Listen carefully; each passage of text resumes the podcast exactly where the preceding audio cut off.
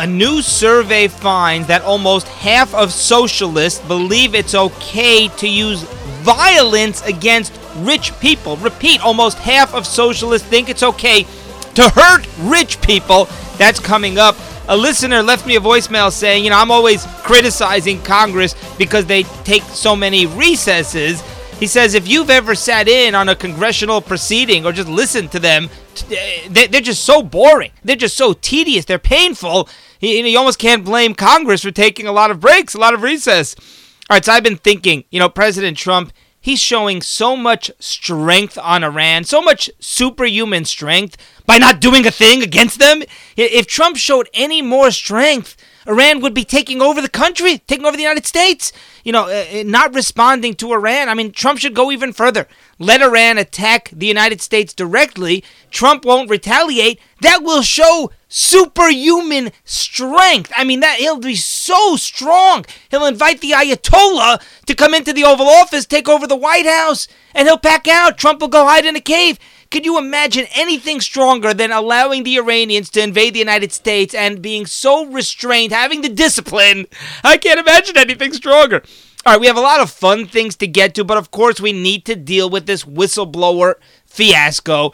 Nancy Pelosi is holding a meeting today with Democrats at 4 p.m. They're supposed to be deciding whether they're going to impeach Trump. Yes, there it is, impeach. They have so much credibility. The Democrats, it's not like they throw around that word impeach or the media just, you know, uses it just all the time, even though they don't really mean it. They only reserve it for when they're really serious. That's why, like, it's the only thing we've heard them talk about for two years. So I don't believe they're going to impeach for a moment. But meanwhile, President Trump has announced that he's going to release the transcript of the call with Zelensky, the Ukrainian president, the unredacted transcript. That should make Jerry Nadler happy. He likes things being unredacted. That's going to happen tomorrow. And Trump says it was a great conversation, by the way. He says it was the best conversation ever. That's literally what he said the conversation that he had with the Ukrainian president. But I love how transparent Trump is being. Let's just nip this in the bud. Remember, they did that with the Don Jr. emails when they were setting up that meeting where the Russian lawyer was going to give the Trump campaign, Don Jr., dirt on Hillary Clinton, and everybody talked about how that was a crime. And then he released those emails and he said, Yeah, I love the idea. Please give us dirt on Hillary. Turns out it's not a crime to meet with a Russian lawyer to ask for dirt on a opposition candidate. And right now, you know, no president is this transparent like President Trump. I mean, look how much he gave Mueller. No, you know, and all these all, hours and hours and hours of testimony, Trump's own lawyer, Trump's own children. It's unheard of. No politician is as transparent as Trump, and yet the media always talks about how he he blocks the media and you know he somehow suppresses the media. Now, there's nothing. There is no information. There is no evidence. There's no crime. It's the same old story. We're right back to, to, to the Mueller probe. All we know is Trump admitted that he discussed the Bidens with Zelensky, the Ukrainian president, when he had that phone call. It's not a crime to discuss the Bidens. If I call the, the, the, Ukrainian president right now, if I manage to get through to him, and I discuss Joe Biden and Joe Biden's son, that's not a crime. Okay, then we have this whistleblower. The whistleblower did not hear the call himself, but the whistleblower claims that somebody told the whistleblower, the mystery person, that uh, Trump uh, pressured this Zelensky to investigate Joe Biden. That's not a crime either, by the way, to pressure Zelensky to to investigate Joe Biden. The big question is: Is it a crime if he actually withholds funds? And even that, nobody has really, uh, you know, proven that that's a crime.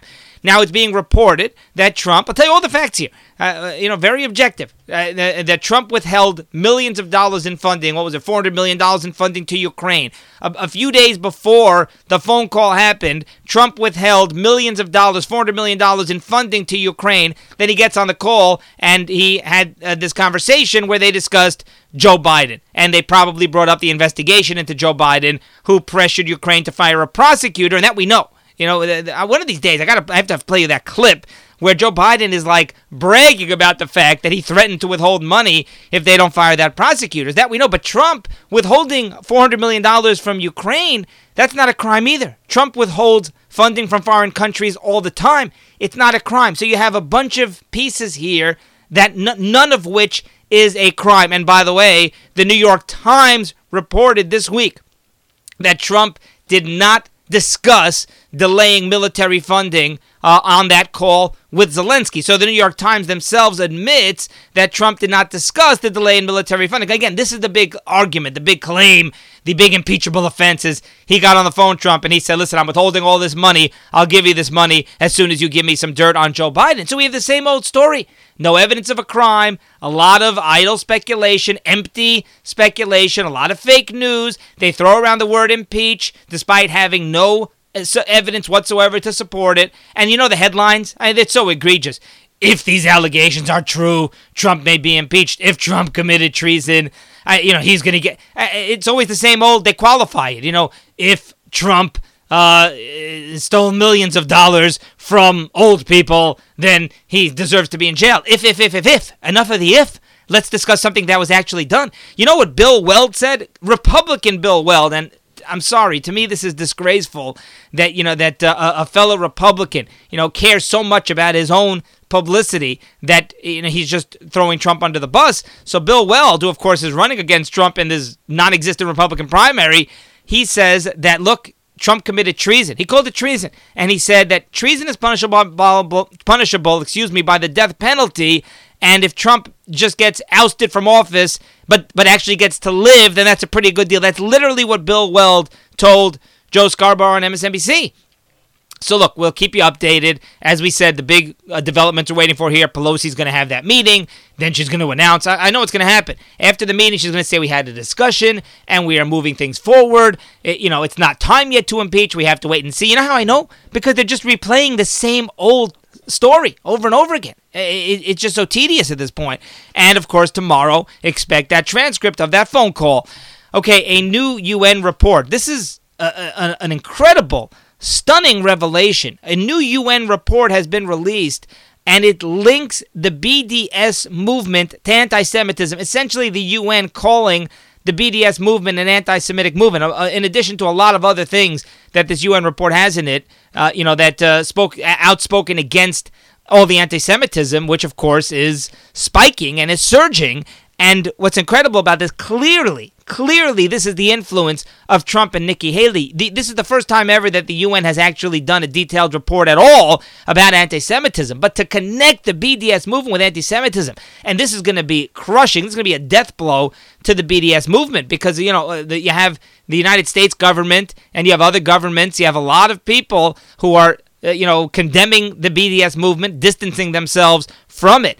And then you have the defenders of the BDS movement, you know, Rashida Tlaib, Ilhan Omar, uh, Ocasio Cortez, and others. They say, and even Bernie Sanders, they say it's a political movement. The the Israelis are occupiers, you know, let alone there's many other really really bad countries out there who uh, do really occupy uh, other free people, people who should be free, and persecute them, and uh, no one ever speaks out against them. They're always boycotting Israel, the occupiers, but now that the UN themselves, I mean, the UN, no friend of Israel, totally sympathetic to the Palestinians, and yet uh, the UN has admitted in this report that the BDS movement is uh, an anti Semitic movement. Now, uh, again, uh, in addition, unlike previous UN reports, this UN report defines anti Semitism as a global phenomenon, not some localized issue in the United States and Europe, but a global phenomenon.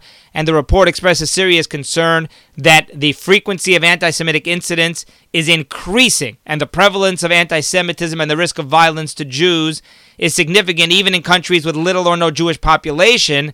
And as I said, the report says the objectives and activities of the BDS movement are fundamentally anti-Semitic, or at least the report, you know, is open to that possibility. And now, uh, Danny Danon, the Israeli ambassador to the UN, said, "quote We welcome the release of this unprecedented report. It reflects the organizational change."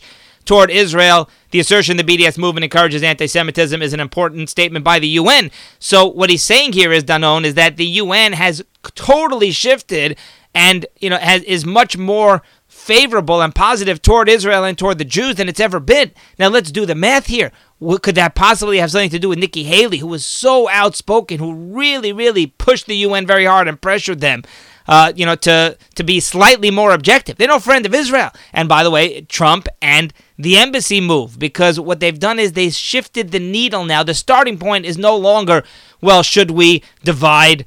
Jerusalem or not? You know, should we uh, have a two state solution? That's not even like on the table. Now, the, the starting point is okay, Israel is clearly in control. Israel has the right. Trump recognized, you know, sovereignty over the Golan Heights, etc. Jerusalem is the capital of Israel. Now the discussion it just is: Are the Palestinians going to get on board, or uh, are they just going to be shoved aside? And and, and and and will the UN eventually throw the Palestinians under the bus because they've been totally, totally uncooperative? Okay, uh, a new survey shows that college students who lean Republican are forced to hide their viewpoints and just withhold their point of view because they're afraid it'll affect their grades. It doesn't surprise me, but it really is staggering. You have uh, this was a survey of a thousand college students who lean Republican.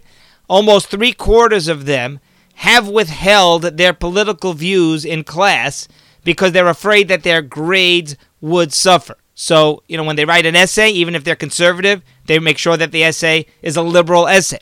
And, you know, when they have conversations, discussions in class about politics, they don't either they don't express their opinion at all or maybe you know they disguise it or whatever but they're afraid that if they actually say that they support Trump or or even for that matter it would seem if they say they want low taxes they want a secure border they want to be tough on illegals those things, you know, they want to be tough on Iran. Oh, you are, you know, they support Israel. Uh, the, then you get labeled, your grades will suffer, the professor will abuse these students. So not only, not only are they going to college where they get indoctrinated, where they get brainwashed, where they hear these professors spew their liberalism, their hatred for the United States, for President Trump, you know, for the conservative point of view. Not only are they uh, suffering through all of that, but they can't even express. You got 73%, basically 3 out of 4 cannot even express their personal beliefs with what just what they their opinion. They can't express their opinion. By the way, this is, uh, you know, college campuses which they claim to be all about freedom of speech. You know, they claim to be all about the First Amendment. They claim that, you know, the, the, the Republicans, the conservatives are the ones that suppress freedom of speech. The ultimate irony here colleges are not about uh, freedom of speech, anything but that. You know, anytime you have these right wing speakers and activists go on these college campuses, they get harassed. There are riots, there are protests against them. Yeah, that's freedom of speech, right? Okay, a new survey from the Cato Institute shows that nearly half of socialists think it is acceptable to use violence on rich people. And let's figure out where this mentality comes from. 47% of people who have strongly favorable views of socialism think, quote, citizens taking violent action against the rich is sometimes acceptable. Well, it's only sometimes acceptable, so that's okay. Like when, when, exactly?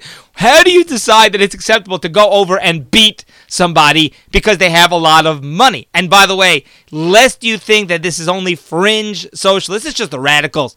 Eh, that's not the case because that's 47% of socialists.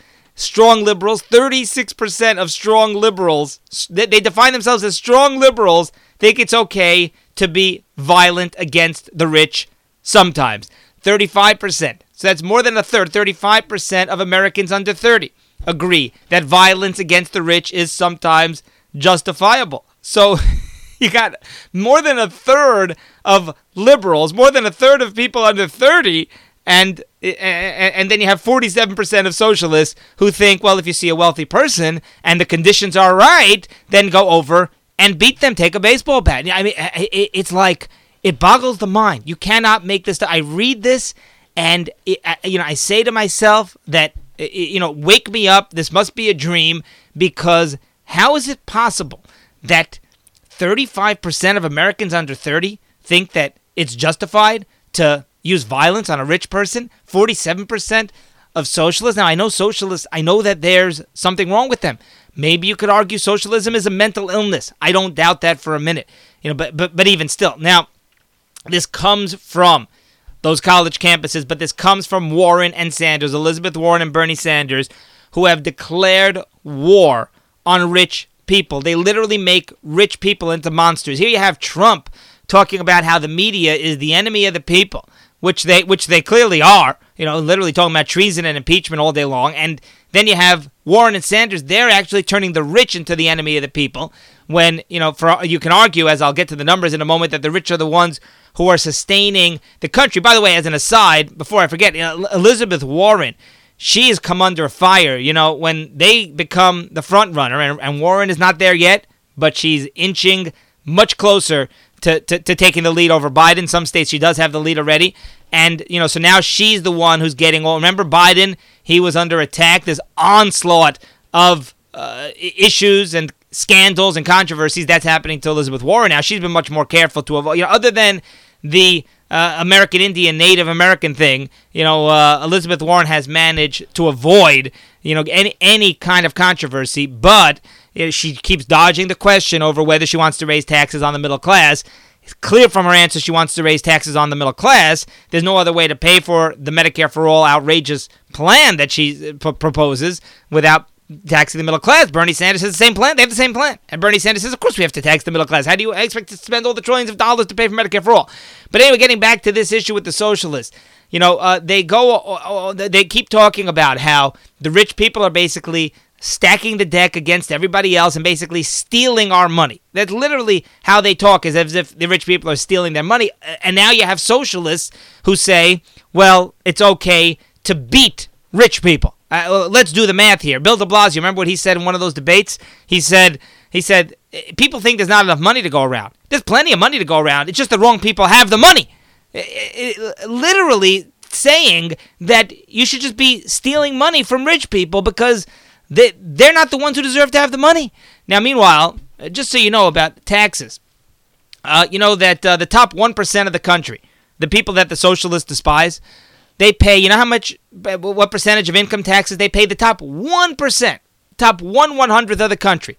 You know what percentage? They pay 37% of the country's income taxes. That uh, literally 37% of the country's income taxes are paid by the top 1%. They earn, by the way, 20% of, uh, of the national income. So even if you want to say it doesn't go by you know how many people there are. It goes by what percentage of income they have. They have 20% of the national income. They're paying 37% of income taxes, almost twice their share. And the top half of income earners pay 97% of all federal income taxes. So the bottom half of income earners pretty much pay no income taxes at all. And you know what? And I'm still open to taxing the rich even more. Not to the extremes that Sanders and Warren want to go. I'm open to having that discussion, but uh, this is just boggles the mind. Oh, okay. The most unpopular policy. There was a poll. What is the most unpopular policy that the Democrat candidates support? Anybody want to guess? That would be government funded health care for illegals. No surprise there. Of course, every single Democrat, pretty much, candidate supports government funded health care for illegals, or at least the majority of them. And uh, the Wall Street Journal, MNBC News got together, took a poll. They asked voters to rank the policies, the, the most popular to the least popular, their favorite policy versus least favorite policy among the Democrat candidate policy. They gave them a list, I think, of 12 different policies.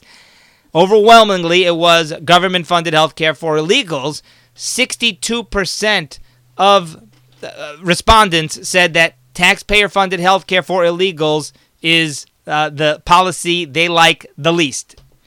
And you know, this policy is really this policy would cost 66 billion dollars a year. Again, 62% of people say that this is the least popular Democrat candidate proposal and it would cost about 66 billion dollars a year to fund illegals health care. Now, what's amazing is this policy is one of the big reasons that the DNC changed the rules of their debates where they don't allow a single question where candidates just raise their hand. The easiest way, the most effective way to find out, you know, very quickly what these Democrat candidates actually believe is when the moderators ask them a question do you support this or not? Yes or no question about a specific policy, and then their hands either go up or don't go up. You know, instead you listen to them kind of go back and forth, and a lot of it's, you know, very, very redundant and a lot of very complicated rhetoric and facts and numbers, and they agree about most things anyway. So, you know, it's really hard to get a feel for what they believe. Here it's like, all right, do you support government funded healthcare for illegals? Their hands go up, their hands don't go up. You know, do you support open borders? Do you support whatever, you know, uh, repealing Trump's tax cuts? And, and, and all these radical policies. Do you support the Green New Deal? Hands up or hands down. So uh, the the Democrat, the DNC, the party actually stopped that, where the moderators are not allowed. It's in the rules of the debate to ask them a question like that, have their hands go up, and the reason is because it's an easy way to expose all their radical, wacky policies, like you know, government funded uh, health care for illegals. Now, uh, there's been this uh, a, a, huge amount of public comments. We told you a few weeks ago, President Trump uh, and the Agriculture Department they revised the food stamp rules. They they closed a loophole essentially, which is going to take a bunch of people off of food stamps who don't belong there in the first place. New new policy, and what the policy essentially says is, in a nutshell, uh, is that uh, you have to qualify for food stamps, for SNAP, for food stamps. In order to get food stamps, you need to qualify. You need to meet the qualifications, income, etc. Now, I know that sounds surprising. Well, what was it beforehand? But believe it or not, yeah, beforehand, you actually didn't have to qualify. There was a way, there was a loophole, there was a, a way to sneak in and uh, get food stamps, even though people didn't actually meet the qualifications, the criteria, even though people made too much money. Because there are other state programs, and those state programs have different uh, guidelines, you know, have different rules and different income level criterias. And then they made this law, this rule, this policy where if you qualify for that state program, whatever the state may be, then you automatically get into the federal food stamp program, even though it has different income guidelines. It makes no sense. It's just bizarre. It doesn't make any sense. The reason this is coming up now, so Trump instituted a new policy. It's expected to take several million people off of food stamp benefits who, again, don't belong. I believe 3 million is the number, the estimate, who don't belong on food stamps in the first place, but were getting it because they qualify for some other program which had a different set of guidelines. It makes no sense. Now, there's been this public comment period when they uh, institute these new guidelines. There's this window of time when people, anyone who wants can, I guess, go to the website uh, and uh, the Department of Agriculture in this case and leave comments. And there have been over 75,000 comments. The, the window just ended. Uh, uh, most of them are opposed to the new food stamp guidelines. Now, the media keeps saying this rule change is going to cut millions of people from SNAP, from the food stamp program. And that's fake news. It's not cutting them. Yeah, technically it's cutting them, but it's cutting them because they didn't belong. So again, it wasn't fraud. You know, they were following the rules, but it's a loophole. It's closing a loophole. So what it should say is this is going to remove 3 million people who are getting food stamps despite the fact that they don't actually qualify and that they earn too much money and the government doesn't feel that they need food stamps by the government's own standards. You actually had 70 mayors who left comments around the country and 17 governors all opposed to the new policy. Agriculture Secretary Sonny Perdue said, quote, they're changing the rules to prevent an abuse of this critical safety net system so that those who need food assistance the most are the only ones who receive it. And you know the incredible part is they the reason these things happen, they don't cap the budget for food stamps, for Medicaid.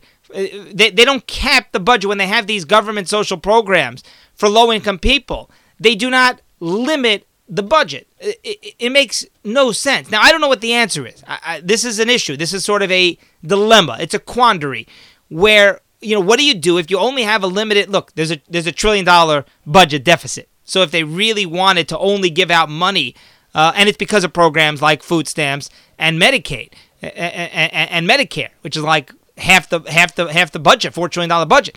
But the point is that first you start off with all right, how much money does the government have to allocate to food stamp? That's how it should start. And it's like, all right, well, let's say we have, I don't know, you know, $20 billion for food stamps. Okay, well, now let's figure out who are the most needy who qualify for those $20 billion. It doesn't work that way. First, the government figures out, all right, here are the income guidelines. Here's how much a person needs to be making or how little a person needs to be making in order to qualify. And let's say they have too many people qualifying based on those standards, not enough money, well, we're just going to find more money. We're just going to borrow more money from China or borrow more money from somebody else, just go into further debt. So it's like the starting point is okay, here are the qualifications. Here's what it takes in order to qualify for food stamps.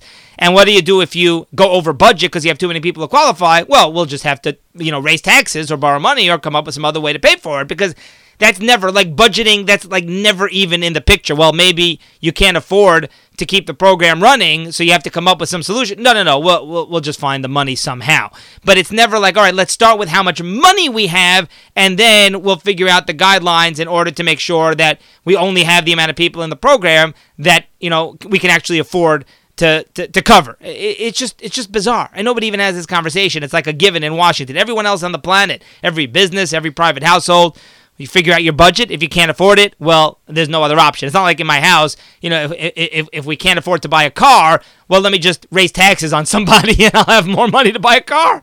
Only the government. Okay, and finally, the DNC, Democrat National Committee, has made it harder to qualify for the fifth Democrat debate in November. You can hear all the details in our news section.